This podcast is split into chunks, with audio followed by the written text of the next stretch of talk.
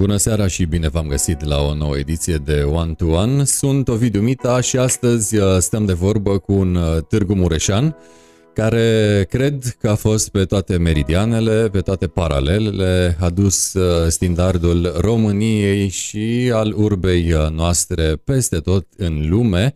Pentru că stăm de vorbă cu uh, domnul Gheormoti Ferenț, profesor, antrenor și arbitru internațional uh, de uh, lupte care, iată, ne-a adus cu mândrie peste tot în lume. Bună seara, bine ați venit în One to One! Bună seara și mulțumesc pentru invitație! Cu mare, mare drag, cum să nu invităm și să așteptăm persoane care, iată, fac turul lumii, ducând România și orașul uh, nostru prin uh, tot acest uh, periplu. Un sportiv mureșan, un sportiv român care a făcut de mult pasul spre sportul mondial, ținând cont de faptul că activați ca și arbitru internațional, dar m-aș întoarce oarecum la origini. Fiecare lucru are oarecum așa o piatră de temelie, fiecare activitate pe care o facem are un punct de la care am plecat.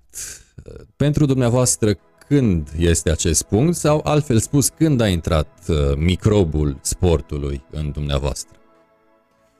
Datorită faptului că tatăl meu aceeași meserie are, deci adică este antrenor și profesor, chiar cu trei specializări, în lupte, schi alpin și tenis de mici copii și eu și frate meu am fost uh, direcționați spre sport. Am făcut mai mult și am practicat mai multe ramuri sportive și la sfârșit eu am rămas în uh, domeniul luptelor ca sportiv, după aceea ca antrenor, arbitru și așa mai departe. Deci uh, să înțelegem că tata a avut uh, un rol oarecum primordial în a vă canaliza pașii înspre, iată, această viață sportivă. Exact. Uh, tatăl meu, cum v-am mai spus, are mai multe specializări. Dânsul lucra și, la, și toată viața la Clubul Sportiv Școlar Târgu Mureș, mai multe secții conțineau mai de mult chiar și era vremuri când erau cam 14-15 secții pe, pe diferite ramuri de sport. El ne înscria la toate, să învățăm de la, și eu și fratele meu din toate ramurile sportive. Noi am inițiat și fiecare a rămas acolo unde și-a plăcut, plăcut cel mai mult. Apropo de tatăl uh, dumneavoastră, spuneați că a practicat și a activat în mai multe sporturi. Uh, știu uh, că este antrenor emerit în sportul luptelor. Poate ne explicați ce înseamnă această titulatură? Da, deci pe lângă lupte am mai făcut și alte sporturi, dar marea dragoste a lui a fost luptele. Antrenor emerit poți să ajungi după anumite rezultate, sunt anumite standarde, adică anumite număr de medalii. Dânsul a avut și campion uh, mondial, a avut și uh, medaliați la europene și după un timp, normal că bine meritat a primit și acest titlu de antrenor uh, emerit.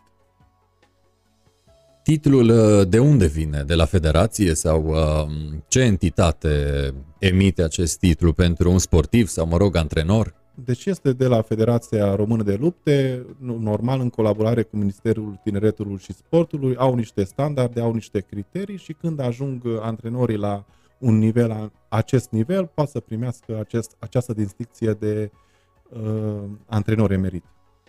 Um, se întâmpla în ce an uh, această recunoaștere a tatălui dumneavoastră? La sfârșitul anilor 80. Deci, deci că înainte sunt... de Revoluție. Uh, iar dacă tot am deschis uh, acest subiect legat de ani, uh, când uh, a fost uh, anul în care ați intrat uh, pentru prima dată într-o sală și uh, se numește tatami, ca și la... sau cum se nu, numește zona de... saltea de lupte, a, normal. Așa. Deci anul în care ați intrat pentru prima dată în această sferă oarecum a luptelor? Când se întâmplă? Eu cred că prin anii 79-80, cam pe la 5-6 ani, când ne-a dus uh, la, și în sală, normal mergeam cu uh, el la antrenamente și atunci normal am și rămas la deci, în sală. Mă gândesc că în cazul dumneavoastră începutul sportului e cam același cu începutul scrisului aproape sau poate chiar mai devreme decât ați început să scrieți, iată că ați uh, intrat în sala de sport. Ceea așa ce... este, așa este. Normal, uh, el mergând la antrenamente ne ducea și pe noi și uh, în anii 80 la început uh, chiar a, a stat mai mult acasă, că înainte era și pe la lotul național, dar uh, am stat în săl și am rămas acolo. Um, este foarte importantă vârsta fragedă, precum bine știm că e foarte importantă în gimnastică. Acolo cu cât începi mai devreme, cu atât uh, poți ajunge la performanță. E uh, această rețetă valabilă și în uh, cazul acestei uh, ramuri sportive numite lupte? Nu neapărat. Uh, fiecare ramură sportivă are specificul lui. Eu cred că la lupte vârsta de selecție este între 8 și 12 ani. Bine, acum putem găsi anumite fenomene și după această vârstă, dar uh, cred că înainte e cam prematur să ducem copiii la lupte. Putem să ducem, dar nu să facem specializare uh, inițială foarte timpurie. Uh, dacă aveți întrebări, dacă aveți uh, nelămuriri sau dacă aveți cumva curiozități, uh, vă așteptăm în cele trei sau poate chiar patru locuri și o să le enumăr, în care în acest moment suntem live suntem uh, live pe ms24.ro, uh, suntem uh, live pe One to One, pagina emisiunii, suntem live pe cel mai mare club al mureșenilor, ești din Târgu Mureș dacă, și pentru că vorbim cu un sportiv în această seară, ne-au preluat streamul și colegii de la Pixel Pro Sport, deci iată că cel puțin de aici pleacă semnalul înspre patru locuri, acolo unde Vă așteptăm uh, mesajele și curiozitățile cu privire la un uh, sportiv ce, iată, a ieșit de mult din sfera națională și a intrat într-un club select al celor care pot spune că fac parte dintr-un uh, sport uh, care oarecum uh, joacă la o ligă internațională. Uh, și uh, uh, oarecum uh, fiecare om are să zicem, uh, anumite paliere pe care se așează. Dumneavoastră v-ați așezat cel puțin uh, pe trei, dacă nu chiar pe mai multe, profesor, antrenor, arbitru și o să vorbim puțin despre uh, viața de profesor. Când ați intrat în învățământ? În 1993 am intrat în învățământ. În și aveți state vechi și ca da. profesor sau cadru didactic. În 1992 am intrat la facultate la Academia Națională de Educație Fizică și Sport din București. După un an de zile, datorită... Nu vă întreb ce specializare, că probabil e luptele, da? da, da, dar datorită faptului că în anii, la începutul anilor 90 a fost o lipsă de cadre didactice prin județul Mureș, am avut solicitare să vin să și predau și atunci, în 93, am trecut la fără frecvență și am făcut paralel și profesorat și uh, facultatea, până ce am terminat uh, facultatea în anul 1997 cu licență 1998. În acești uh, 5 ani am uh, predat educație fizică în, uh, în mai multe școli, chiar și la țară și în oraș, până ce am terminat facultatea cu terminarea facultății uh, am zis că ajunge din uh, profesorat, adică de profesor de educație fizică, am vrut să-mi ridic standardele și să mă duc, adică să nu fac același lucru ciclic în fiecare an. Este o meserie foarte frumoasă, dar eu am avut alte gânduri și atunci am trecut la antrenorat. Prima dată prin detașare la Clubul Sportiv Școlar Târgu Mureș și după aceea din 98 uh, titular la Clubul Sportiv Școlar Târgu Mureș și iată că de 22 de ani sunt la aceeași club ca profesor-antrenor.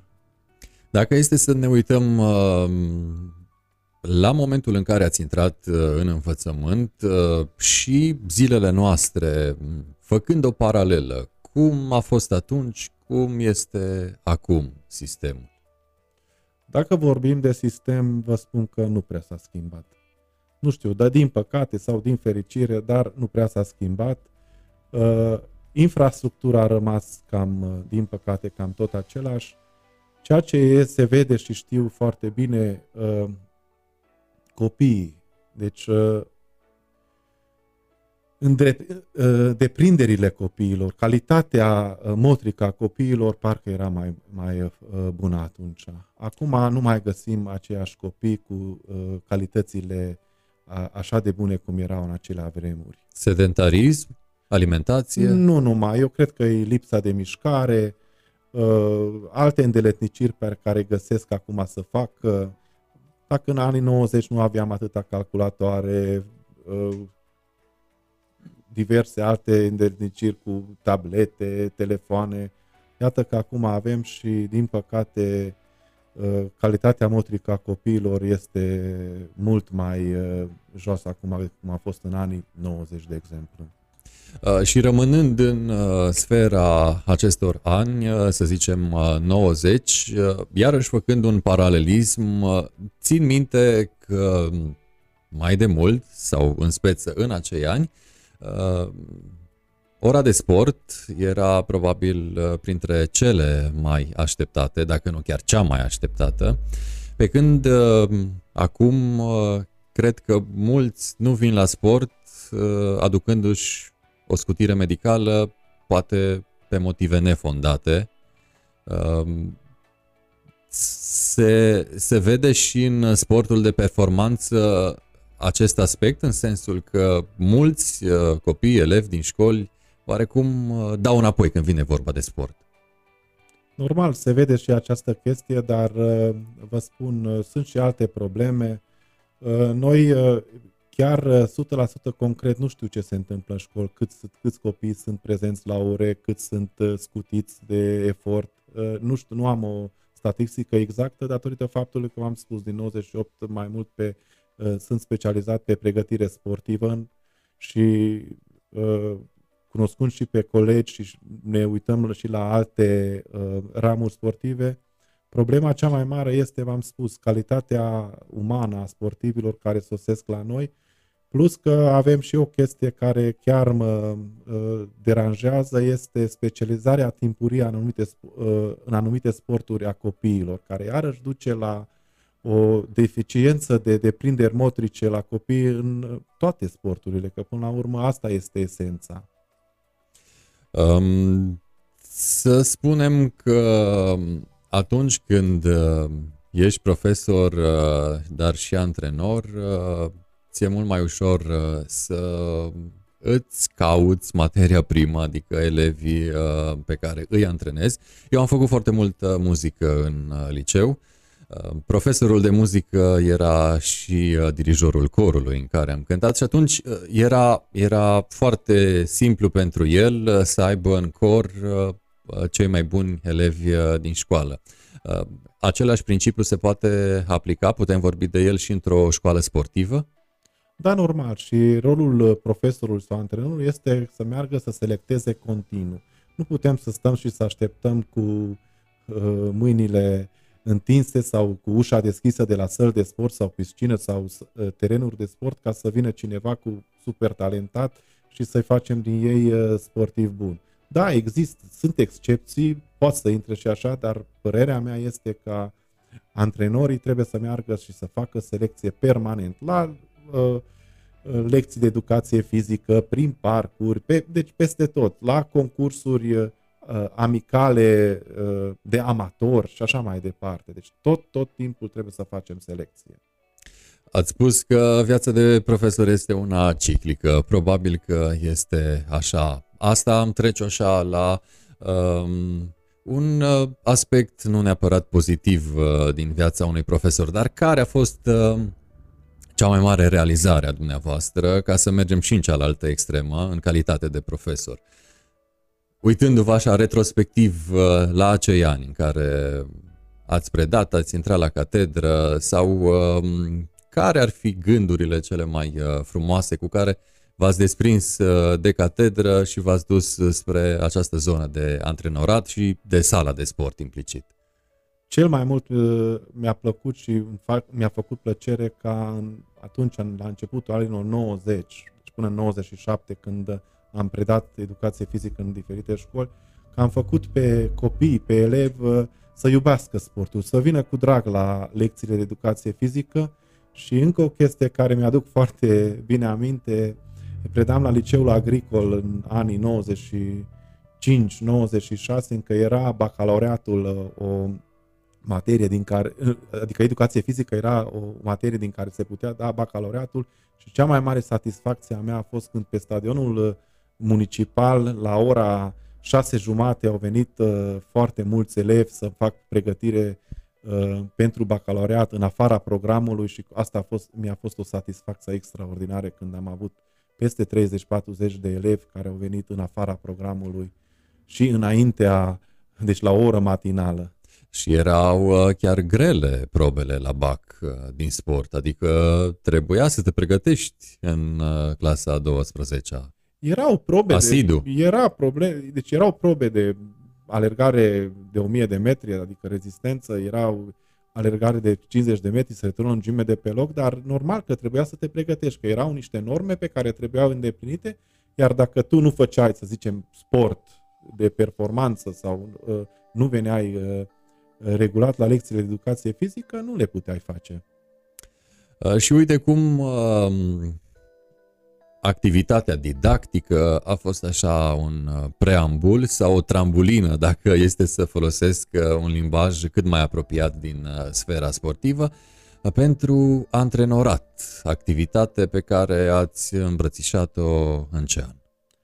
În 97, deci din 97 sunt antrenor la Clubul Sportiv Școlar Târgu Mureș și asta este o activitate didactică de profesorat, numai că este mult Una mai, mult mai practică. Da, și mult mai specifică. Deci da, pe ramură da. de sport, uh, dar uh, deja aici uh, trebuie să, un antrenor, un profesor trebuie să facă mult mai multe lucruri. Deci în afară de pregătirea pe care o face în sală, trebuie să facă normal selecția cum trebuie, îi trebuie să fie și un părinte, un mentor, un psiholog, și așa mai departe. Stă foarte mult uh, cu sportivul, nu mai e ca la uh, lecțiile de educație fizică când te întâlnești de două ori pe săptămână câte o oră cu elevul, ci aici trebuie să stai permanent cu el. Sunt competiții în care tot weekendul ești cu sportivul sau cu sportivii, pleci în cantonamente și așa mai departe. Deci, efectiv, devii un al doilea părinte pentru fiecare copil fără, fără doar și poate. Um, deja aveți 20 de ani uh, de antrenorat. Uh, cum uh, vedeți dumneavoastră activitatea asta că a fost și cum o vedeți acum? Îmi plac întotdeauna paralelismele, să vedem, putem vorbi de evoluții, de involuții, de stagnări, indiferent care ar fi uh, ele sau uh, care ar fi um, constatarea la care ajungeți, uh, sunt uh, curios uh, și care ar fi explicația pentru care ar fi stagnare, evoluție sau involuție. Ca orice domeniu și acest domeniu normal că este într-o evoluție. Nu să nu uităm că tehnologia cum s-a dezvoltat, așa s-a dezvoltat și în domeniul nostru, fiindcă acum dacă profesorii sau antrenorii sau care lucrează în domeniu nu folosesc tehnologia, rămân în urmă. Metodele de antrenament s-au mai schimbat Uh, stilul de lucru s-au schimbat, mentalitatea copiilor la care trebuie să ne adaptăm. Aici aș uh, aminti și mentalitatea părinților, care este altfel acum, trebuie să ne uh, adaptăm la tot. Deci, normal, suntem într-o continuă, continuă dezvoltare, schimbare la care trebuie să ne adaptăm. Nu mai e același lucru care a fost acum 20 de ani, sunt alte. Sunt și aparate pentru diverse Uh, sporturi sau ajutătoare. Uitați-vă acum, de exemplu, un sportiv de performanță este uh, foarte bine înconjurat de foarte mulți specialiști. Dacă îl dezbrăcăm, e plin de cabluri, știm câte pași, câți pași, cât a alergat, și cum are pulsul și așa mai departe. Dacă rămâi în urmă cu aceste lucruri, uh, rămâi în urmă și cu performanța sportivă. Dacă ar fi uh, să trecem dincolo de uh, latura fizică, ce apreciați cel mai mult la un sportiv? Cel mai mult apreciez mentalul, deci adică dorința lui de a câștiga. Când îți intră un copil în sală și îl întrebi ce ai dori să fii? Dacă el zice că aș vrea să slăbesc sau aș vrea să fac, dar e, e, e ok și chestia asta, dar când vine un copil și zice că uh, eu aș dori să fiu campion olimpic, aici deja începe să, să-ți uh, ai și tu niște, niște gânduri că, uite, am cu cine lucra. Din păcate sunt uh, uh, puțin din acest uh, elev sportiv, dar uh, sper ca uh, în curând și cât mai cu mediatizarea asta a sportului să găsim cât mai mulți uh, uh, care doresc să ajungă în uh, vârful lumii și să-i cântă imnul țării pentru ei. Uh, dacă este să um, continuăm oarecum uh, discuția în același registru, ce îl face pe un campion campion? Caracterul și felul de a fi, calitățile fizice, care este ponderea când vine vorba de rezultate? Eu zic că mentalul contează foarte mult. Psihicul ar, ar prima mentalul? Psihicul contează foarte mult. Normal, trebuie să aibă și niște calități, dar calitățile fizice, motrice, le putem dezvolta. Forța, viteza, îndemânarea, rezistența, toate putem uh, mări, adică să-i dezvoltăm. Dar dacă el mental nu este acolo, psihicul e, e foarte greu să-l... Psihicul poți să-l, poți să-l schimbi cu, cu foarte multe concursuri, cu foarte multe victorii sau eșecuri sau așa mai departe, să stai lângă ei. Deci asta este cel mai important lucru, eu cred că mentalul și uh, seriozitatea și foarte, foarte important este și sprijinul familiei. Din ce, de, de, din ce mediu provine și dacă chiar au și părinții dorința asta de a, de a face copilul lor performanță și să aibă foarte mare încredere în antrenorul sau în profesorul care se ocupă de uh, copilul lor. Este adevărat că în ciuda aparențelor de duri, luptătorii în mare parte sunt firi sensibile? Acum, bună întrebare. Uh, și dacă v-aș spune aici că 100% că cei din categoriile mici nu sunt așa de sensibili decât cei din categoriile mari, este o chestie interesantă, o, o întrebare interesantă, fiecare cu, cu sentimentele și cu uh, psihicul lui. Uh, dacă, iată, am ajuns uh, așa într-o zonă mai sentimentală, se întâmplă des să răpuvnească în plâns un luptător? Da, se întâmplă normal și mai ales la nivel de copii și să știți că noi chiar uh, în inima noastră suntem și mulțumiți de această atitudine, fiindcă dacă el ar trage numai din umeri și s-ar întoarce, ah, am pierdut un meci și s-ar duce, nu, este o chestie de frustrare, normal trebuie să-l sprijinim emoțional și așa mai departe, de mai, mai bine așa un copil care uh, răbufnește în plâns după o, o, o înfrângere decât unul care nu-l prea interesează. Sau cine știe să dea cu pumnii aiurea acolo unde nu este locul sau cazul. Da, sunt și cazuri de astea, dar foarte, foarte puține. Apropo de dat uh, cu uh, pumnul atunci când nu e cazul și unde nu este cazul, uh, ce învață un antrenor în uh, lumea aceasta a sportului de contact să nu facă un sportiv pe stradă, să zicem. Ținând cont de faptul că în mare parte sunt adolescenți, uh, cei care vă trec prin mână, ce învață antrenorul, profesorul să nu facă pe stradă?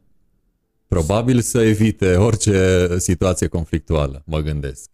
Normal, dar să știți că noi nu am avut discuția asta cu niciodată cu uh, sportivii. I-am spus să fie cu minți și toată energia pe care o au să-și uh, consume la antrenamente și noi avem și grijă de chestia asta, să facem în așa fel să nu mai aibă chef de alte chestii la uh, pe stradă sau în cluburi sau pe unde umblă, dacă umblă, dar vă spun, un sportiv de valoare și un sportiv de performanță și chiar cu niște calități foarte bune, nu o să meargă niciodată pe stradă să-și arată valoarea. Da, pentru că iarăși ne întoarcem la mental și iată cât de important este mentalul uh, și când vorbim uh, de sport. Uh, dacă, ați, dacă ar fi să cuantificați acolo la clubul sportiv școlar, să zicem într-un an, din câți sportivi pregătiți, cam câți scot capul spre, să zicem, în alta performanță. Că mă gândesc că nu toată lumea are cum. Și acolo este o selecție naturală, ținând cont de fizic, de mental, de dăruire și așa mai departe. Totuși e un procent mult mai mic din totalul celor pe care uh, îi aveți uh, în mână sau sub mână care chiar uh, scot capul spre înalta performanță, să zicem. Uh, să știți că am o informație foarte precisă la acest lucru datorită faptului că sunt și directorul clubului sportiv școlar Târgu Mureș și acum aș, m-aș duce și pe alte ramuri sportive, nu aș monopoliza, monopoliza doar cu luptele. Să știți că uh, avem 8 ramuri sportive și de care, se pregăte, de care sunt pregătite 17 profesori și aici aș avea o, exact așa în jur de între 580 și 550, 530, acum oscilează câți copii avem, depinde de și de perioada anului, când avem selecție sau nu avem. Și uh, ajung din acești copii ca să facă în altă performanță, după părerea mea, până în 15. Deci este o, o rodare și uh, foarte, foarte mare. Uh, fiecare secție are sportivii lor de elită sau unele sunt perioade când unii au uh, sportivi mai buni, sunt perioade când, uh, adică cicluri când sunt, nu au atâția sportivi buni. Depinde și de ani în care sunt, cum, câți copii pregătim. Deci numărul nu este foarte, foarte mare, dar acest, acest număr sunt chiar de valoare. Ați pomenit de numărul uh, ramurilor uh, sportive de la CSS Târgu Mureș, uh, care ar fi acestea, așa, luându-le după ordinea pe care o considerați dumneavoastră? Păi aș lua în ordinea în care stau colegii în, în sala profesorală, ca să nu e mai... cel mai ușor, așa. E cel mai ușor și nu las sigur pe nimeni afară. Ar fi uh, natație, tenis de masă, șah, hockey pe iarbă, volei, scrimă, lupte, mai nou haltere, dar încă nu l-am pornit și am avut și până, până în uh, anul acesta dans sportiv. Ce frumos, elegant. Uh, sunt uh, curios aplombul copiilor și implicit al părinților um, este mai mare înspre ce ramură sportivă? Că întotdeauna este un sport care atrage mai multă lume, poate datorită mediatizării sau poate culturii locale și altele care nu au neapărat uh, succesul uh, tradus în uh, număr de elevi înscriși la disciplina sportivă, care ar fi primul din acest punct de vedere al copiilor înscriși la respectiva disciplină? Să știți că vin la toate disciplinele, dar de acum depinde și de vârsta copiilor. Primul și în primul rând vin la natație, fiindcă avem cursuri de inițiere și fiecare părinte dorește să învețe copilul să înnoate. Dar și la tenis de masă am găsit copii care nu ajungeau numai cu bărbia la înălțimea mesei și la, la lupte, de exemplu. puneau un podium ca să... Nu, dădeau așa de, de, de sus, așa, dar uh, sunt uh, uh, și la lupte deja au început să vină prea devreme, chiar facem mai mult gimnastică și acrobații cu ei și altceva decât uh, lupte. Și la scrimă, Uh, voleiul, uh, sunt niște fetițe care nici nu-ți vine să crezi câți ani au, dar au deja o înălțime și acolo avem selecție foarte bună. Uh, hockey pe iarbă, iarăși avem copii. Deci la toate, la toate sporturile vin, vin uh, din fericire uh, mulți. Asta este um, o veste cât se poate de bună, adusă, iată, de directorul uh, CSS Târgu Mureș uh, pentru noi toți, că um, actualele generații, iată, vor să facă sport, deși poate s-ar putea uh, mai bine pe aici, pe acolo. Iată, concluzia așa oarecum generală și unanimă este că da, uh, trendul este unul cât se poate de pozitiv. Um, unde vă antrenați? Fiecare... Toate ramurile sportive sunt în curtea liceului sportiv, așa cum uh, cunosc uh, locul Târgu Mureșenii? Nu, uh, acolo doar uh, secțiile de tenis de masă și lupte. Uh, desfășoară activitatea voleiul în diverse școli din oraș, generală 18, cum știam, generală 5, liceul de construcție Brâncuș, hockeyul pe iarbă și el la LPS seara, dar și el la Brâncuș sau jucăm în, în Kendu și Bălăușeri, chiar și la Miercura Rirajului avem uh, selectați copii pe gazon artificial. Scrima uh, la UMF și acum în aer liber, Și așa mai departe, natația, din păcate acum știți care e situația în oraș cu bazinele de not uh, la UMF și pe uscat. Acum încercăm să intrăm și Natație la TCM. pe uscat, interesant. Uh, antrenamente pe uscat, nu natație pe uscat. Deci uh, fiecare suntem răspândiți în, în tot orașul. Asta e situația. Am dorit și noi o bază sportivă, numai a noastră, dar sperăm că vom avea sălile Apropo de antrenamentele acestea de la natație, ele, partea teoretică s-ar face oricum uh, pe uscat și dacă ați avea uh, bazinele necesare sau le faceți pe uscat pentru că nu aveți bazine? Nu este, deci nu este antrenament teoretic. Normal că fac niște exerciții cu expandere sau ceva, uh, corzi elastice care aseamănă cu anumite uh, exerciții din stilul de not, dar el mai fac mai, mai mult fac pregătire fizică uh, generală sau specifică. N-ai cum să faci natație fără apă. Deci asta clar, clar, deci iată că acel balon uh, probabil că mm, își găsea utilitatea în această perioadă în care încă unul altul este în construcție. Probabil s-a descoperit prea repede. Părerea mea că nu trebuia luată jos balonul. Chiar eu dacă, dacă mă întrebați de părere că și dacă se construiește și se va finaliza piscina olimpică care se face pe fostul uh, strand 1 mai, tot ar trebui să lăsăm și balonul, fiindcă sunt foarte mulți uh, care practică notul nu numai la clubul sportiv școlar și ci la celelalte cluburi din uh, oraș. Chiar și sunt uh, cluburi care, la care se practică uh, polo, și, și de băieți și de fete. Deci este îmbucurător, dar uh, acești copii, dacă n-au unde să facă, nu numai de la clubul sportiv școlar, eu vorbesc în general, dacă n-au unde să-și facă antrenamentele specifice, din păcate se vor lăsa.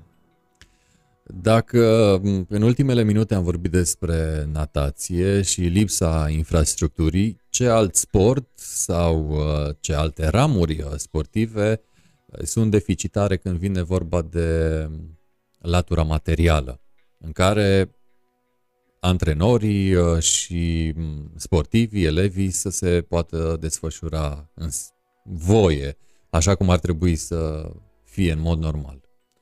Eu zic că orașul nostru are terenuri, săli uh, suficiente. Nu mai ar trebui un pic uh, manageriate ca lumea. Deci după orele de curs,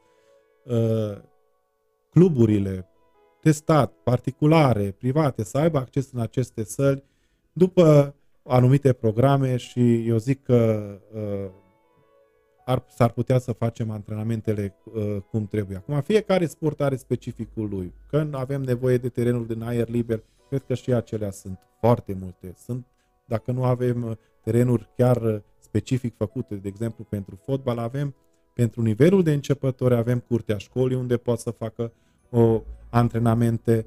Uh, avem Chiar din păcate avem săli goale, uh, momentan știu mai multe sau terenuri goale și asta, asta ar fi o soluție pentru, nu numai pentru clubul sportiv școlar, pentru toate cluburile uh, de sport din oraș. Uh, clubul sportiv școlar, de fapt, este clubul orașului.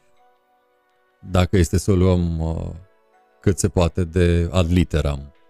Deci este clubul sportiv școlar, da, este al, al orașului, dar este momentan finanțat de Ministerul Educației și Cercetării, deci noi bugetați suntem de la București. Și cu salariile, și cu deplasările, deci bani de deplasare, și cu cheltuielile de întreținere, de cu tot, tot, tot, tot, tot suntem. Sunt anumite direcții acum ca să trecem în administrarea orașelor, dar încă nu știu nimic concret. Asta vom vedea în viitor ce se va întâmpla. Dar sprijinul acolo unde s-a putut și când s-a putut, uh, l-ați avut al uh, autorităților locale?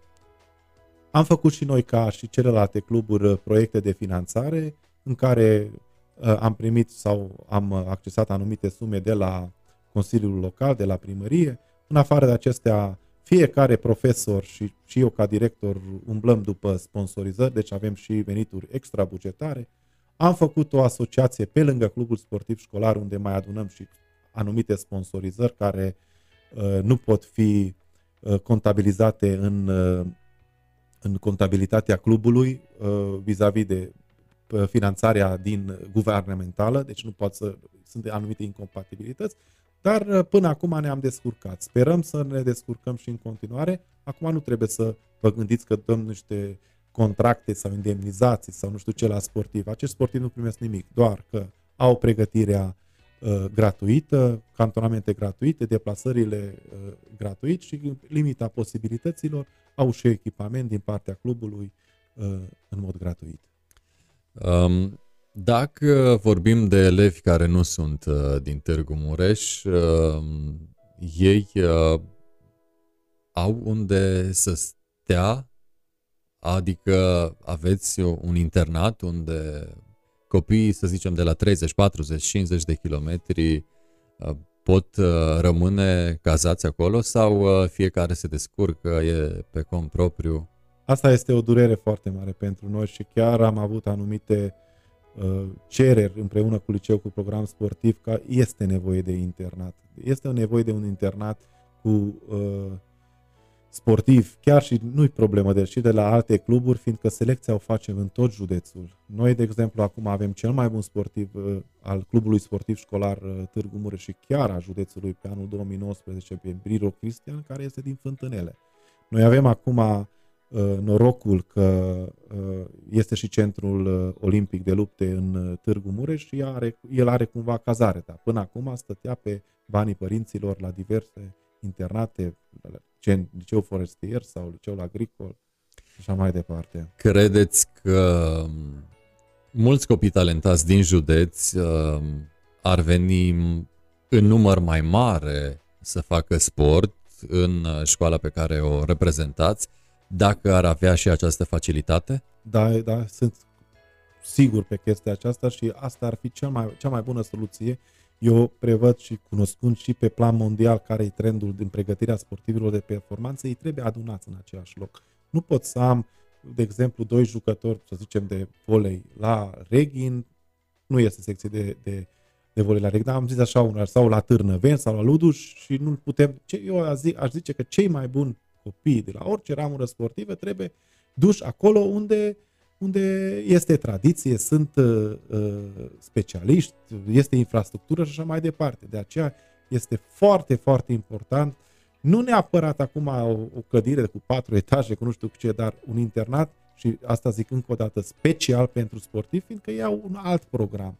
Ei au o viață anume, adică nu poate să stea uh, noaptea pe nu știu până la ce oră, este stingerea, este dimineața trebuie să-i trezim, să treacă la școală, să fie, să fie controlat, adică un sportiv de, de valoare sau de perspectivă trebuie permanent controlat.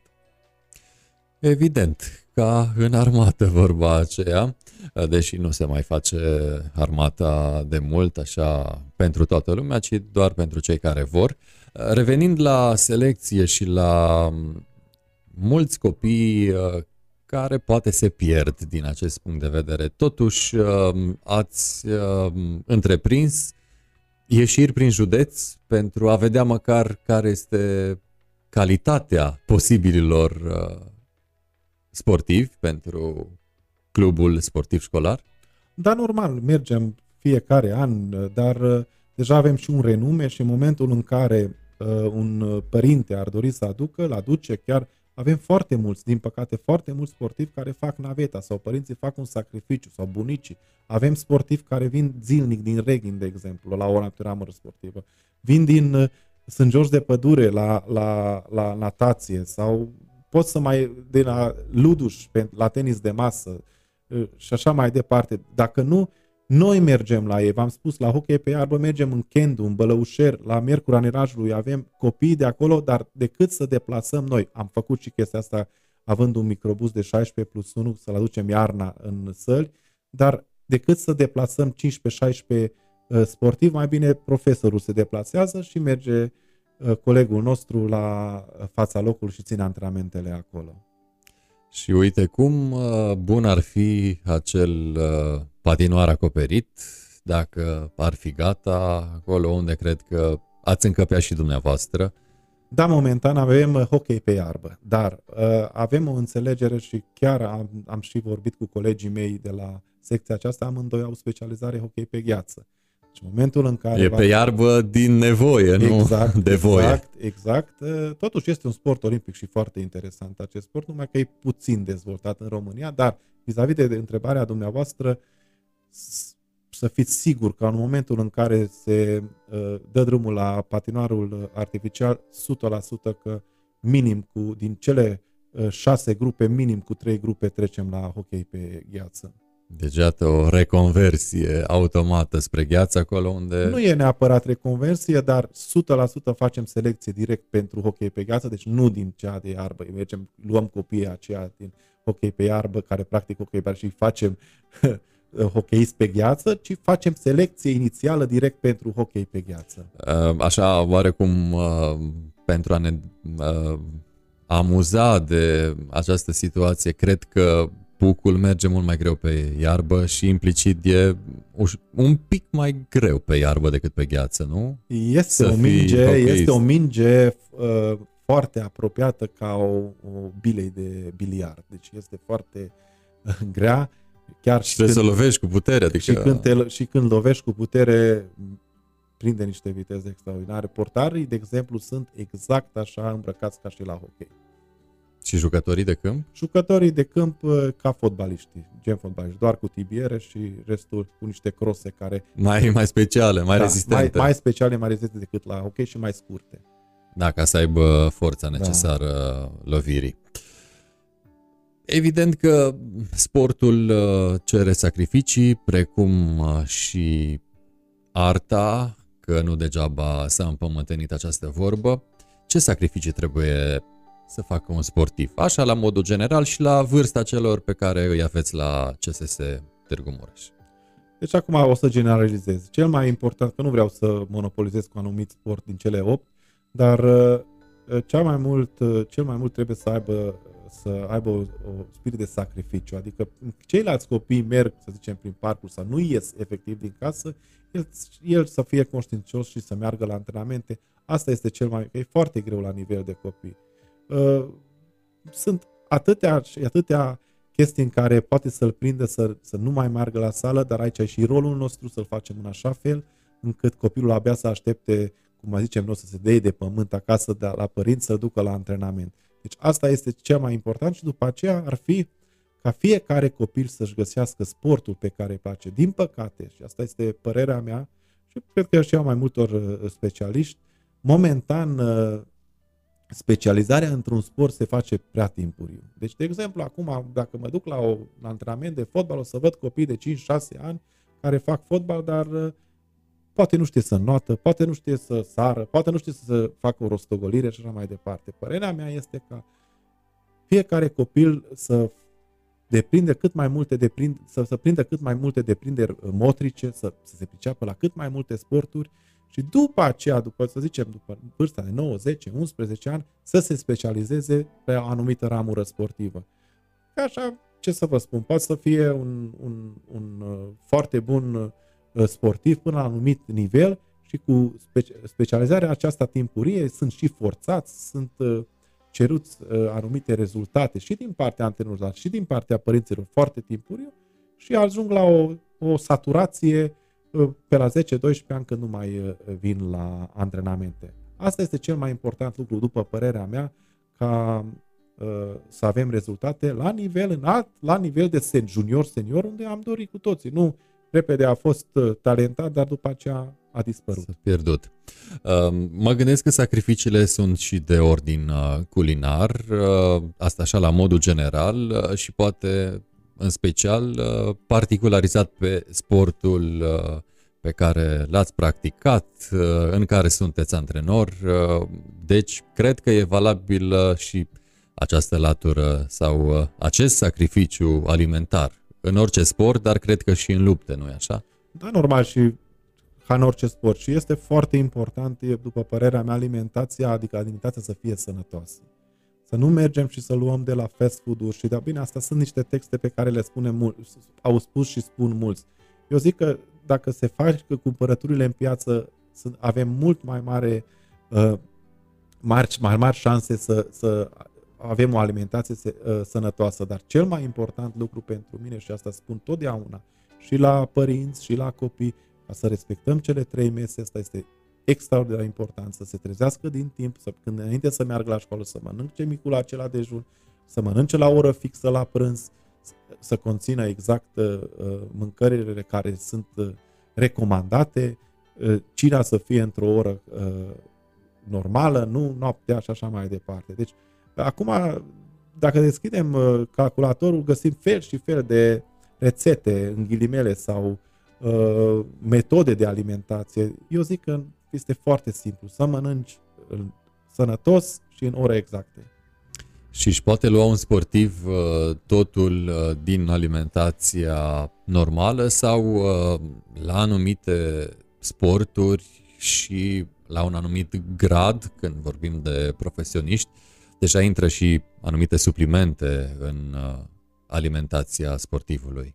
Normal intră la anumit nivel deja e nevoie, mai ales că, din păcate, trăim niște vremuri în care uh, alimentele pe care le găsim în magazine sau în piață nu au valoarea nutritivă pe care au avut acum ani de zile, când nu erau atâtea uh, fel și fel de substanțe pe care le ajutăm să le crească sau să... Și atunci, uh, părerea mea că deja ajungând la anumit nivel, acum nu vorbesc de copii, că acolo nu e cazul, dar deja nevoie de o vitaminizare, de suplimentare, dar și aici foarte mare atenție, fiindcă deja la nivel de uh, sportiv de performanță trebuie să fie și antrenorii și medicii care stau lângă el să fie foarte atenți la, la lista cu uh, uh dopingul și așa mai departe. Dacă este să ne uităm uh, în urma unui antrenor sunt rezultatele, titlurile, cupele, medaliile și așa mai departe. Um, cu ce rezultate veți rămâne și când veți fi în pensie?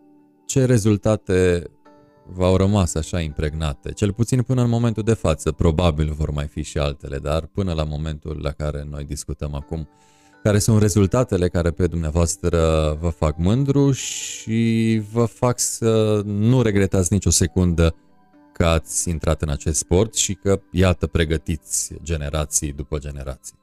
Cel mai important lucru că, da, mă bucură foarte mult. Foarte multe medalii am câștig, au câștigat sportivii mei. Acum nu vreau să încep să le numer, fiindcă ar fi prea lungă și poate aș și lăsa pe cineva afară, dar, de exemplu, ca să construiești Uh, ca anul trecut să câștigăm uh, cu secția noastră și la cadet, și la junior, și la senior uh, campionatul național pe echipe este o, un lucru mare. Dar cel mai important lucru pe care aș dori să-l menționez este ca să... Eu aș fi foarte bucuros dacă aș lăsa niște oameni, deci nu sunt neapărat sportivi, niște oameni bine înfipți în societate, educați, să știți că mă mândresc foarte mult, că deja am peste 10 profesori creați de mine, care oricând aș putea să mă dau la deoparte și să vină și să-mi ia locul la pe ramura mea de sport sau... Poate vor veni, apropo de pensie, când vă veți pensiona. Bine, mai am mult până atunci, dar uh, mă bucură faptul când uh, văd în diverse domenii, chiar medicină sau inginerie sau peste tot, am creat oameni. Sportul este trecător normal, ne mândrim cu, cu rezultatele pe care uh, obțin acest sportiv și care ne fac mândri, dar vă spun, de exemplu, dacă mă gândesc și sunt foarte mândru cei doi colegi ai mei cu care lucrez, sunt uh, colegi cu care am lucrat eu ca antrenor și erau sportivii mei. Deja, deja aici este o, o, o și aș putea să-l și-l amintesc faza ca Șceaba și Dragoș Vlad, cu care lucrăm împreună, că nu lucrez singur și nici ei nu lucrează singur. Noi lucrăm împreună, toți trei, la creșterea generațiilor, la secția de uh, lupte libere. Uh, știți um, acele, mă rog, uh, clișee, când să zicem uh, un elev este foarte, foarte bun și la un moment dat calcă pe bec și vine profesorul și spune, păi bine mă, chiar tu nu mă așteptam. Astfel de dezamăgiri ați trăit ca antrenor, adică să vă fi pus speranțele până la cer și înapoi în cineva și la un moment dat să fiți oarecum trădat sau munca să fie irosită dintr-o neatenție sau reavoință sau cine știe din mai ce. Normal, sunt cazuri și cazuri. În 22 de ani de antrenorat uh, m-am întâlnit și chiar de asta uh, preîntâmpin anumite chestii în care vreau să explic colegilor mei, care sunt mult mai tineri și au fost elevii mei, ca să nu pățească la fel. Normal, fiecare pățește în viață, deci suntem oameni. Nu suntem, nu suntem la fel. Chiar și cei mai talentați copii care uh, pot să ajungă la un nivel extraordinar de mare, uh, pot să clacheze, să facă în așa fel încât uh, nu numai munca lui, ci și munca ta să meargă în zadar și să piardă ani de muncă, sute de ore de antrenamente. Da, sunt. Și uh, apropo de elevi și foști elevi, uh, cunoscutul uh, luptător uh, Gomboș va trecut prin mână? Nu, nu, nu, este o altă, este o altă ramură sportivă. Ei au fost la Wushu, la Kempo și așa mai departe, la, alte, la arte marțiale, dar uh, ambii uh, copii al lui Otilo, Eric și Roli, sunt la noi la clubul sportiv școlar, fac lupte. Chiar uh, Eric uh, a ieșit uh, acum două săptămâni uh, locul 2 uh, la campionatul național de junior și locul 3 la campionatul uh, național de senior. Deci este un sportiv de perspectivă. Ne și trimite Otilo Gomboș un mesaj. Vă felicită, domnule profesor, un antrenor și un conducător de la care ai multe, multe de învățat și uh, vă urează baftă pe mai departe. Vine uh, Mulțumesc, și din partea frumos. colegilor de la Pixel Pro Sport uh, un mesaj adevărat profesionist, vă felicită și ei, deci iată că până la urmă munca și efortul depus în a crește generații se vede sau se văd că sunt sigur multe, multe direcții în care munca s-a împărțit și iată că vine și recunoștința pe cale de consecință. Și um, ajungem într-un punct cu discuția în care lăsăm Târgu Mureșul, uh, lăsăm uh, poate și România deoparte și ajungem uh, pe acea latură pe care iarăși o practicați, arbitrajul, datorită căreia ați ajuns în multe zone, în multe locuri, um, la nivel internațional. Când s-a întâmplat uh, oarecum tranziția de la antrenorat la arbitraj? Bine, le faceți în continuare, în paralel, dar când ați bifat și uh, latura de arbitraj, uh, așa oarecum pe faia de joc a vieții dumneavoastră? Da, în anul 1998 am început să cochetez cu arbitrajul, prima dată la campionatele județene, chiar după un an la, și la naționale. Iar uh, ceilalți colegi mai experimentați, arbitrii din uh, țară, au spus hai că ai niște calități să încercăm să mergi și pe plan internațional. Atunci am spus că dacă bine, dar dacă nu ajung repede pe plan internațional, atunci eu și mă las. Deci cam așa m-am uh, apucat, am vrut să fiu cât mai sus. În 2001 am ajuns arbitru uh, internațional, e deci imediat de 20 de ani, de la care, deci arbitru internațional categoria a treia. La, sunt anumite examene, trebuie să ai anumiți ani și așa mai departe, să urci în categorii și iată că m-am urcat de la a treia la a doua, la a întâia, ca în 2000 13 să ajung la cea mai înaltă categorie, categoria olimpică. Felicitări! Mulțumesc frumos! Mm, dacă mm, este să ne ducem din nou în urmă, așa cu discuția, care a fost meciul pe care l-ați arbitrat pentru prima dată și unde se întâmpla? A fost uh, e primul, trebuie să-l primul, țineți da, minte. Da, știu. Primul, primul meci a fost la sala polivalentă aici în Târgu Mureș, la un concurs memorial, a memorialul antrenorilor, din păcate, care au decedat în, din uh, Târgu Mureș și din județul Mureș. Acela a fost primul concurs la care am arbitrat în viața mea, după care sunt multe, chiar înainte de să vin aici în emisiune, m-am uitat un pic pe, pe carnetul de arbitru să, să am și eu, că sunt extraordinar de multe concursuri care trebuie să rețin. Și facem un salt, uh, din trecut uh, revenim uh, în prezent. Ultimul pe care l-ați arbitrat? Ultimul pe care l-am arbitrat a fost, bine, săptămâna trecută am răspuns de campionatul național individual de senior, adică nu am intrat pe satea și nici n-am fost ca șef de satea, dar a, acum o săptămână am intrat pe satea, fiindcă îmi trebuie și mie exercițiu și să arbitrez. Ca și, ca și la sport trebuie să, să ai antrenament. Ați pomenit de șef de saltea. Explicați puțin expresia, că recunosc și mie mi-e străină.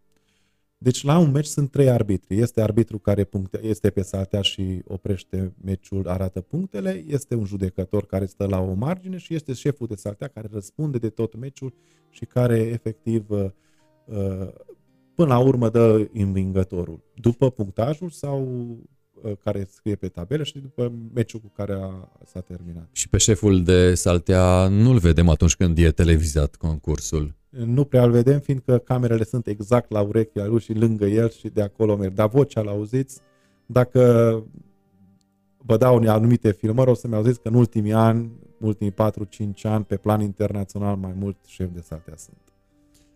Și ce strigați și la cine? Păi la arbitri mai spun, mai uh, atenționez, uh, trebuie să ținem meciul în, în priză, sunt uh, câteodată când arbitrul nu-i prea atent, atunci mai, sau chiar poate să atenționăm și sportivul. Nu strigăm tare, doar că să audă arbitrii și mai puțin televiziune. Da, da, da, vă feriți, vă feriți de noi. Ce simte un arbitru când intră pe saltea? Sigur trebuie să simtă ceva, mai ales când uh, nivelul este unul înalt, poate internațional, campionate europene, mondiale sau, de ce nu, chiar olimpiade. Am stat de vorbă cu mulți sportivi și mi-au spus că feelingul este într-adevăr unul uh, cât se poate de interesant. Sunt curios uh, cum e acest feeling al intrării în arenă, cu ghilimelele de rigoare, pentru un arbitru în mâna căruia sau fluierul sau atenția căruia stă până la urmă jocul și implicit rezultatul. Să știți că și aici trebuie să crești de la, deci pas cu pas, la anumit, de la anumit nivel la anumit nivel. Eu, de exemplu, când am fost pe plan național, dacă, te uitat, dacă ai intrat la o finală pe țară, ai avut emoții. Ai trecut peste asta, ai ajuns internațional. De la internațional la turneele internaționale este altceva. La, după turneele internaționale, Uh, te duci la campionatele europene, iarăși e altceva. Fiind primul campionat european, ai un pic de emoție. Acum, dacă e nivel de junior sau senior, că știi, nu poți direct să te duci la senior. Prima dată mergi la cadeți, junior și senior. Dacă după aceea urmează campionatul mondial, la mondial iarăși, alt feeling, altă chestie. Dacă sunt primii ani, dacă te duci, nu prea prinzi finale. Poate după aceea mai prinzi și o finală. La finală e altceva, iarăși. Gândiți-vă că aceste meciuri sunt televizate, milioane de oameni se uită direct la tine. În altă ordine de idei, uh, sportivi aceia care sunt pe saltea poate și-au sacrificat, sacrificat viața, iar de, Doamne ferește dintr-o eroare de arbitraj distrugi viața lui de sportiv, deci uh, pentru fracțiune de secundă. Deci uh, normal că sunt emoții. După aceea vine, de exemplu, Jocul Olimpice, iarăși cu totul altceva. Dar pas cu pas, eu am trecut prin toate, Uh, chiar nu aș, aș putea să enumer, am Jocuri Olimpice care de la Rio, care e cireașa de pe tor, dar am și cele două, uh, cele două jocuri europene de la Baku și de la uh, Minsk, la care am fost arbitru. Am șase campionate mondiale de senior, șase campionate europene de senior, în total 15 campionate mondiale, 15 campionate europene și peste 60 de turnee internațional, deci am o rutină în multe care... înainte, multe înainte. Deci am o rutină în care nu mai am emoția asta. Aș mințiți că nu am emoții, dar uh, deja am trecut pe chestia asta și chiar mă urc pe saltea, dacă trebuie să urc, uh, cu puține emoții. Alea constructive. Normal, normal. Deci trebuie să te, trebuie să te uh, puțin să te uh, concentrezi și să fii un pic emotiv, că altfel nici nu poți să mergi adormit uh, pe saltea sau să stai ca șef de saltea. Uh, eu zic că psihicul este cel mai important. Deci, iată că ne întoarcem la psihic exact. și în, uh, în în această ipostază de arbitru. Exact. Păi gândiți-vă un pic că acum regulamentul știu foarte mulți. Poate să arbitreze. Sunt foarte mulți arbitri care arbitrează foarte bine. Dar să te duci, de exemplu, la Jocuri Olimpice sau la un campionat mondial, la Nur Sultan, de exemplu, anul trecut, într-o încopere în care sunt poate 20.000 de spectatori acolo. Apropo de spectatori, au o presiune și pentru arbitru sau doar pentru concurenți, pentru normal că, au, normal că au uh, presiune pentru arbitru și normal că țara organizatoare sau cine sunt sportivi pe pe saltea sau chiar sunt țări în care uh, spectatorii sunt uh, foarte familiari cu regulamentul din lupte, fostul bloc sovietic sau Turcia sau Iran, unde am fost arbitru și știu ce înseamnă uh, atmosfera din sală și poate să te împingă. De exemplu, un arbitru care, care psihic nu stă bine poate să clacheze la o chestie asta. Se sperie, emotiv. Deja știm, mai multe chestii pun la uh, contribuție, poate și greșeli pe care le comite după aceea. Încă un mesaj uh, vine de la Livius. Felicitări, Feri, realist și profesionist. Mulțumim, uh, Livius, pentru Mulțumesc, mesaj. În acest sport, spre deosebire cu uh, fotbalul care este cel mai cunoscut de către noi toți, toți antrenorii sunt și arbitri? Pentru că știm, la fotbal sunt disociate cele două. Antrenor e un, arbitru e alta. Aici și nu doar aici, iată că pot conviețui cele două ipostaze, de antrenor și de arbitru. Da, sunt, sunt uh, foarte mulți antrenori care sunt și arbitri, dar sunt și foarte mulți arbitri care nu, nu dovin, deci nu au rămas în domeniul sportului. Uh, eu sunt unul care uh, profesez ambele meserii. Aici aș avea o paranteză. Din păcate, în țară nu pot să stau la marginea saltelei și cam asta mi cea mai mare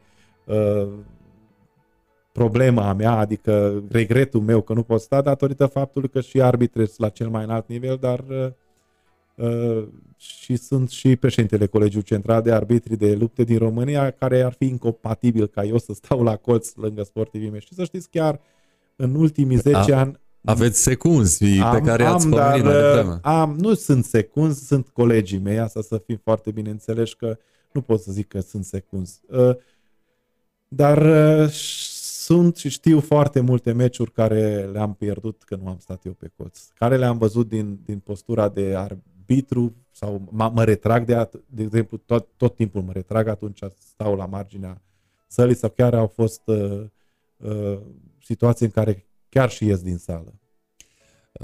Pe măsură ce noi uh, discutăm, uh, pe imagine curg uh, niște fotografii, dar și niște clipuri de la um, concursurile internaționale unde ați participat în calitate de arbitru și am remarcat o ținută chiar interesantă. Aceasta este ținuta impusă de Federația Internațională de Lupte? Da, avem uh, o ținută în uh, pantaloni negri, uh, uh, bluză neagră, pe care scrie în spate United World Wrestling, adică numele Federației Internaționale. Manșetele, cum le vedeți, pe mâna stângă e roșie, mâna dreaptă e albastră și cu, acele, cu, cu mânuțele noastre arătăm uh, punctele. Meciurile pe care le vedeți sunt niște meciuri cu miză mari, uh, la mondiale sau europene chiar uh, finale de aur, de argint, adică aur, argint și de uh, bronz. Dar uh, sunt și meciuri în care nu numai uh, partea sportivă este uh, primordială, ci sunt și meciuri în care și partea diplomatică este, o, avem, am o presiune foarte mare și în ultimii ani ca meciurile ăștia mie mi-au trântit Federația Internațională, dar le, le au cu brio, nu este nicio problemă. Aici aș vorbi despre, de exemplu, un meciul, poate ved telespectatorii, un meci, de exemplu, în Caspisk, în Dagestan, lângă Mahachkala, în Rusia, în care un uh, sportiv uh, Vlasov, uh, dublu campion olimpic, cu un sportiv sârb, campion mondial. Deci dublu campion olimpic și campion mondial cu alt campion mondial. Dar aici nu e problema că sunt cei doi valori. E problema că președintele Federației Internaționale este sârb, iar vicepreședintele este rus amândoi în, în, în, unul lângă altul, în sală, apoi... Cu sportivilor. Apoi greșește ferii. deci aici e problema. Sau, sau sunt și alte chestii care, din păcate, chiar am avut mai multe meciuri uh, în care sunt uh, luptători din niște țări care sunt în conflict. Sunt, este, presiunea este extraordinar de mare. Uh, sunt uh, mai motivați în, uh, în, în arenă, pe saltea, dacă țările lor uh, sunt într-o situație conflictuală? Da, să știți că Da, și, și trebuie să, de exemplu, la Las Vegas în 2013, nu 2015 am avut un meci uh, Azerbaijan-Armenia în care trebuia non-stop să fiu foarte aproape de sportiv și să stau între ei, nu cumva să sară unul la celălalt, fiindcă știți și foarte bine și acum uh, regiunea aceea Nagorno-Karabakh ce se întâmplă și vă dați seama, acum urmează, de exemplu, campionatul mondial din Serbia, uh, sunt, sunt, ies cânteil în aceste meciuri și trebuie să fim foarte aproape. Aici, de exemplu, deja este deci, uh, foarte, foarte important să ai experiență în, în domeniul acesta. Și diplomația de care ați vorbit mai devreme. Da, dar uh, e, sunt scântei. Aproape la propriu. Uh, condiția fizică e importantă pentru un arbitru la lupte, pentru că, iarăși, dau exemplul fotbalului pentru că este cel mai cunoscut, din păcate, din fericire, uh, contează foarte mult, aleargă, poate chiar mai mult decât jucătorii. Cum se întâmplă la lupte? Vă învârtiți în uh, jurul uh, luptătorilor, deci, până la urmă, iată, implică și aici o condiție fizică. Mă gândesc că aveți examene, testări, când vine vorba de latura fizică a arbitrilor? Nu avem așa ceva, dar uh, și nu cred că este chiar așa de obositor să mergi acolo roata la cerc sau nu știu ce, sau, de exemplu, eu, fiind în ultimii ani mai mult șef de satea, să stau câte 10 ore pe scaun, dar uh, E, e, uh, e greu și e, să stai. E, e greu și acel lucru, dar uh, eu, eu, de exemplu, sunt în alt, alte idei am pe chestia de arbitraj. Cum au văzut și telespectatorii, sunt televizate din nu știu câte unghiuri. Nu, nu este bine să arată un arbitru, acum nu știu cu ce burtă acolo, să intre între doi coloși musculoși și frumoși uh, uh, dezvoltați.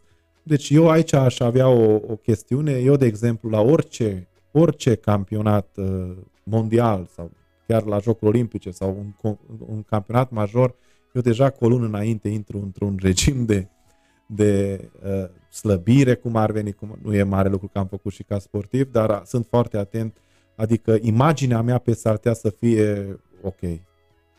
Până la urmă, dacă este să îi vedem așa pe cei doi luptători, uh, de foarte multe ori prin planul este pe arbitru atunci când se întâmplă să decide ceva important. Deci iată că împărțiți oarecum imaginile, dacă tot am vorbit de meciuri televizate, cu sportivii. Ca spectator din tribun, distanța mai mare până pe, pe saltea, dar camerele surprind și dau prin planuri cu arbitrii des, foarte des. Da, fiindcă, da, fiindcă după fiecare acțiune, deci arată acțiunea televiziunii, arată acțiunile, dar așteaptă decizia arbitrului și atunci trebuie să meargă toate camerele pe pe arbitru. De exemplu, la un meci, asta începând din Paris din 2017, un meci este filmat de 10, sunt de 10 camere de, de vedere, plus acelor uh, două ale arbitrilor în care, dacă este cazul,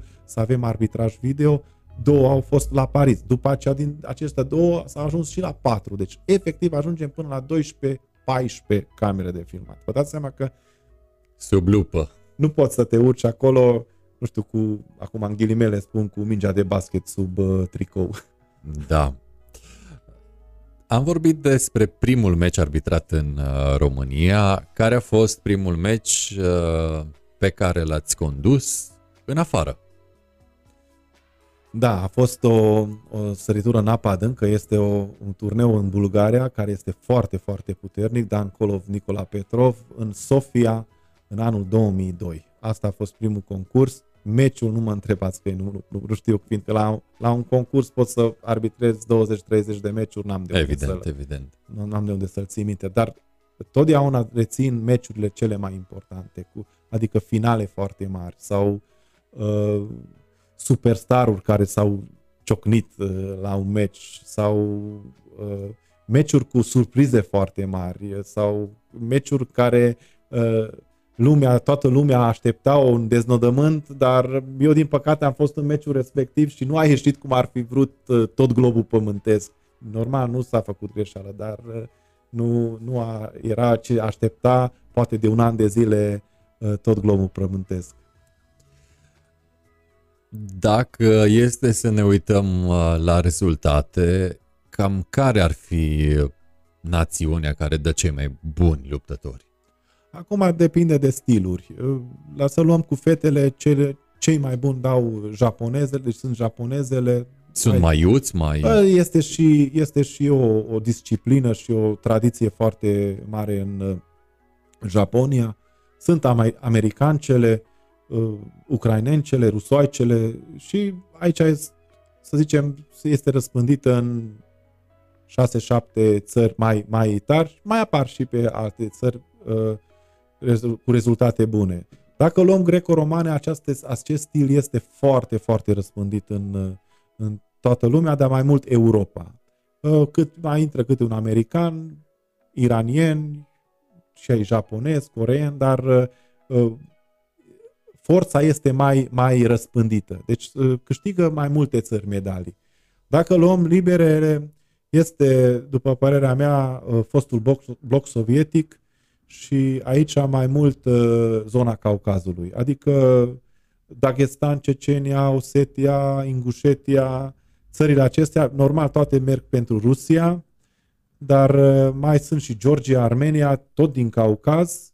Și în afară de astea mai sunt americanii foarte buni la lupte libere, japonezii, din Europa încă câteva țări, și uh, Iranul, dar uh, aici trebuie să specificăm și acel lucru că cei care, de exemplu, din zona asta Caucazului nu au loc în, uh, în uh, lotul Rusiei, începe să migreze în alte țări, mai ales în uh, fostul bloc sovietic sau chiar în Europa. Deci uh, aici nu este așa răspândit puterea, mai mult pe acest sportiv merge din zona Caucazului și să nu uităm și Turcia. Dacă um, ar fi să luăm așa ca grad de dificultate, care a fost cel mai greu meci ca antrenor? Ca antrenor sau ca arbitru? Ca arbitru, pardon. Ca arbitru, v-am spus, uh, am avut un meci, primul meci al meu care a fost foarte, foarte greu a fost uh, din 2015 uh, în Las Vegas, nu era finală, dar era un meci din semifinale în care au venit separat și mi-au spus că hai că tu ești cu nervi tari și poți să stai între ei, meci Azerbaijan cu, cu Armenia, dar am avut uh, meciuri uh, bine și o semifinală la Rio, prima care am arbitrat și acolo la Jocul Olimpice a fost așa cu, cu uh, pe care am reținut dar uh, chiar și că am dat uh, primul cartonaș galben din toată competiția, care încă niciodată, niciun arbitru n-a avut. Uh, este și roșu? Da, este și roșu și sunt costuri foarte mari pentru un cartonaș roșu, dar meciurile pe care le țin, normal, sunt cele, acele finale de la campionatele mondiale, în care, de exemplu, la Paris 7 am avut, șapte finale de campionat mondial. Nur Sultan anul trecut, 2019, iarăși foarte multe finale, după care asta ți rețin și țin foarte mult la Nur Sultan, fiindcă acolo am câștigat și fluierul de aur, o distinție pe care o singură dată poți să câștigi în lume, adică în viață, te declară cel mai bun arbitru din lume. Este un fel de, hai să nu știu, poate exagerez, un campion mondial al arbitrilor sau poate sau campion olimpic al arbitrilor, cum ar veni. O singură dată poți să câștigi și e, e foarte, foarte greu datorită faptului că până ce să ajungi la un campionat mondial treci prin foarte multe filtre și, și acolo să fii cel mai bine cotat este o chestie. Chiar am văzut uh, pe imaginile care curg în uh, slideshow uh, momentul în care ați fost premiat, în care vi s-a înmânat placheta Frumos moment, felicitări uh, și mai devreme ați făcut oarecum o paralelă între lupte libere și lupte greco-romane. Dacă sunt uh, privitori în acest moment uh, sau alte persoane care ne, ne vor urmări după ce live-ul se va termina, care nu știu care e diferența între cele două stiluri, cam ce le-ați putea spune? aș vrea să urmărească acțiunile, deci dacă se, toate acțiunile se fac uh, de la brâu în sus, deci prize, aruncări sau ceva și orice priză se face de la brâu în sus, acela este greco-romane, Iar în momentul în care vedem atac la picioare sau prinderea piciorului, agățare sau așa mai departe, aceea sunt, este stilul de lupte libere. Deci foarte simplu, uh, lupte greco-romane de la brâu în sus, lupte libere tot corpul, adică lupte libere are toate procedele din greco-romane, plus uh, procedee sau acțiuni uh, la nivelul picioarelor. Nu avem cum să excludem uh, această pandemie de coronavirus uh, din uh, niciun domeniu, degeată că nici din sport. Cum uh, simte omul de sport acest fenomen, sportul, în contextul actualei pandemii?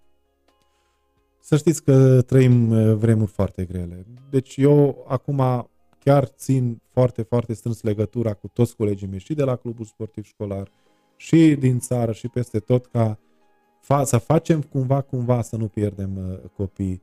Selecție, din păcate, momentan nu prea poți să faci, dar primordial, primordial este să, să menținem copiii în pregătire, în condițiile în care le putem face, adică cu distanțare, cu igienizare și așa mai departe, dar și acum aș dori și aș spune că să nu vi fie frică la părinți să ducă copiii la sport și aș zice că să face cât mai mulți copii să facă sport, fiindcă asta întărim și sistemul imunitar. Copiii sunt mult mai sănătoși și sunt mai puțin expuși pentru uh, orice boală, între care și acest uh, boală cu coronavirus. Încă două persoane vă felicită, Valeriu și Andrei uh, pe Facebook vă trimit uh, felicitările pentru activitatea pe care o depuneți. Mulțumim amândurora pentru Mulțumesc. mesaje. Dacă um, luăm în calcul uh, formarea dumneavoastră de cadru didactic, aveți tact pedagogic și să presupunem că eu sunt părintele care am un uh, copil uh, de vârstă școlară, haideți conven- convingeți-vă, convingeți-mă să aduc copilul la CSS Târgu Mureș. Nu neapărat la CSS Târgu Mureș, eu aș... Sau să facă sport. Exact, să facă sport și l-aș, l-aș uh, enumera un, anumite lucruri. Adică sportul îți dă sănătate în, în primul rând. Sportul uh, te învață să, să trăiești mai, mai uh, sănătos. Sportul te face să ai un psihic mai bun, să ai spirit de echipă, să ai motivație să faci ceva, adică să, să nu lași lucrurile doar așa de făcut. Disciplină, începând de la disciplina uh, Uh, pe teren, în, pe saltea, în apă sau așa, până la disciplina în viață, adică să știi că trebuie să ai o viață ordonată, că trebuie să mergi la școală, că să fac lecțiile foarte repede, că trebuie să mă duc și la antrenament. După aceea, după antrenament, pot să vin foarte odihnit, odihnit mental să fac lecțiile mai departe. Eu, de exemplu, n-am văzut niciun copil, că aici sunt părinții foarte speriați, că vai, dar cei cu învățătura, dar eu n-am văzut niciun copil care să meargă acasă de la școală și să stea lângă, ca, lângă carte până ce se culcă. Deci, a, aș avea N motive să, să-i zic, să-l pun, un, adică să-l îndrum un părinte să-l aducă copilul la, la sport. Sunteți uh, profesor, antrenor, uh, director de club sportiv, arbitru internațional, uh, președinte în cadrul Federat... Colegiul Central de Arbitri. Exact. Mai aveți timp și de dumneavoastră? Am, fac și eu exact asta am spus că e disciplina și mai puțin, asta este adevărat, mai puțin am timp pentru mine și pentru familia mea, dar când am, atunci uh, facem în așa fel încât să petrecem cât mai mult timp. Anul acesta, din păcate, cu pandemia, neavând uh, competiții externe, eu, deci, de exemplu, după campionatul european de la Roma din februarie, eu nu am avut nicio competiție externă, înainte am avut la Nisa un, în ianuarie. Acum aștept cu drag să și cu curiozitate dacă o să am în noiembrie. Am o delegare, fiindcă în ultimii 5 ani uh, de foarte multe ori sunt delegat ca responsabil de concurs pe plan internațional, deci nu mai arbitrez, ci doar răspund de competiții, dar anul acesta trei am, uh, trei am uh, ratat, fiindcă nu s-au ținut. Timp, timp pentru mine, cu un concedii care trebuie să le facem, că altfel apare surmenajul și cât putem. Ce alt sport vă place în afară de cel pe care îl practicați din mai multe ipostaze? Îmi plac foto aproape toate sporturile, să știți, și urmăresc și la televizor. Vreau să știu și să fiu la curent cu toate sporturile, dar cel mai mult îmi place să, uh, uh, sportul la, de, de înalt nivel. Deci, uh, dacă e, de exemplu, la ar fi, o, să zicem, s-ar fi ținut anul acesta Jocuri Olimpice, să fiți sigur că în cameră nu m-aș fi uitat doar la lupte, să mă uit iarăși ce am făcut, să toate, toate sporturile. Îmi plac uh, tenisul, uh, fotbalul, dar doar la nivel înalt, deci un Champions League sau basketul îmi, face, îmi place foarte mult, hockeyul. Deci, acum nu vreau să înșir toate, dar mă uit la uh, toate competițiile majore, mă uit. Din fiecare poți să înveți ceva, dintr-o gesticulație a antrenorului, dintr-o greșeală a arbitrului, din orice poți să înveți, toată viața învățăm. Sunt curios ce faceți când nu faceți sport, uh, nici din cele pe care le-ați uh, pomenit uh, mai devreme, uitându-vă la alte discipline sportive. În timpul liber, ce face omul de sport care antrenează, arbitrează, conduce și face cu mare, mare drag lupte? Păi, vă spun sincer, mă ocup de grădină, mai tund iarba, mă mai, mă mai plimb prin livadă. Mă, mă, Ajută plac, la condiția fizică, nu? Am, îmi plac foarte mult florile, am, am grijă de trandafirii mei. Ce să fac? Fac curățenie prin deci, curte. Deci iată că sportivii sunt sensibili. Ajungem la ce am discutat uh, mai la începutul Da, este adevărat. Emisiunii. Îmi, îmi plac foarte, foarte mult florile. Foarte frumos și din câte am văzut vă plac și câinii. Da, îmi plac și câinii. Chiar am avut uh, două exemplare care chiar din Uh, fostul bloc sovietic, zona Caucazului, am adus unul, din păcate, nu mai e, dar uh, îmi plac, da. Efectiv îmi plac lucrurile de calitate, din orice domeniu. Mai, mai puțin, dar să fie de calitate. De calitate să fie uh, și timpul care va veni peste noi și vremurile care vor veni peste noi, presupunând că veți avea parte de sănătate și că toate vor merge bine unde vă vedeți peste 30 de ani? Sau unde ați vrea să vă vedeți? Uh, 30 de ani este, sunt foarte Bine, mulți ani. scădem, două, peste 20 de ani. Peste 20 de ani deja o să ajung la vârsta pensioneră, dacă apuc, uh, sper ca și fără acum falsă modestie să am încă vreo trei jocuri olimpice în palmares.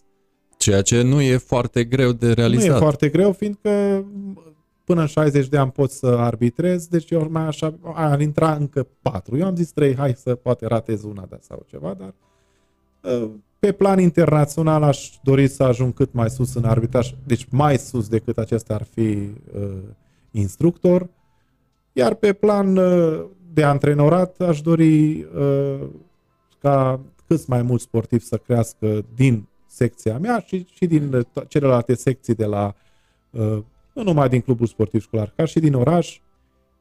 Aș dori ca peste atâția ani, 20 de ani, Târgu Mureșul să aibă o viață sportivă sănătoasă, pusă pe să ne mândrim cu câți mai mulți sportivi, indiferent de la ce club uh, sunt.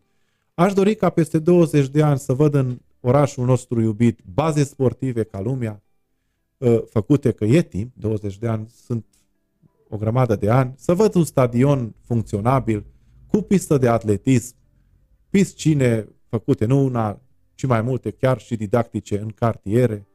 Ce să mai zic? Aș, am dorit foarte mult, dar în primul rând aș avea sănătate, pentru, să am sănătate și să-mi văd copiii împliniți și așa mai departe. Sănătatea e că e mai bună decât toate. Uh, și uh, vrem să vă rugăm să ne promiteți că după um, următorul, uh, oarecum, concurs uh, de la care veți veni cu premii și medalii, veți veni din nou aici să ne povestiți cum a fost uh, și cât din ce v-ați propus sau vă propuneți acum la momentul respectiv va fi realizat. Vă promit, dar să știți că eu am standardele și obiectivele de performanțe pus foarte, foarte sus. Sper să le realizez, dar uh, totdeauna mi-am pus niște targeturi, adică ținte foarte mari, fiindcă așa îmi doresc eu. Dacă cine dorește puțin și ajunge, puțin. la, ajunge. A puțin ajunge și ei vine o saturație foarte prematură. Eu totdeauna vreau cel mai bun, chiar uh, acum, uh, dacă de exemplu îmi spuneți ca să pun un target sau pe prima, prima competiție, poate că nu o să vin. O să, vă, o să vă promit că o să vin uh, la concursuri majore, dar totdeauna o să vă țin la curent cu realizările noastre. Mulțumim, uh, mulțumim tare mult pentru ce veți face, pentru ce ați făcut și implicit pentru uh, participarea dumneavoastră și prezența aici în One to One în această seară. Putere multă în toate proiectele pentru ca în cei 20 de ani despre care am discutat mai devreme să le puteți bifa așa pe toate și să le duceți până la cel mai înalt nivel. Vă mulțumesc frumos și vă mulțumesc pentru invitație. Cu mare, mare drag, spor în toate, multe, multe realizări uh, dumneavoastră și sportivilor, pentru că întotdeauna un antrenor uh, se poate uh, pune în valoare prin sportivii pe care îi are la îndemână. Am stat de vorbă cu Gheormoti Ferenc, profesor, antrenor, arbitru internațional în acest oarecum segment de sport a luptelor. Frumos, uh, iată că am aflat uh, multe în această seară. Luptătorii pot fi și sensibili, luptătorii pot uh, îngriji și animale, dar pot avea grijă și de trandafiri. Deci iată că multe, multe fațete are un sportiv luptător, chiar dacă am fi tentat să credem că este un dur. Iată, nu e așa. Vă mulțumesc pentru atenție, eu sunt Ovidiu Mita, vă dau întâlnire săptămâna viitoare la un nou one-to-one. Până atunci, aveți grijă de dumneavoastră, spor în toate, numai bine!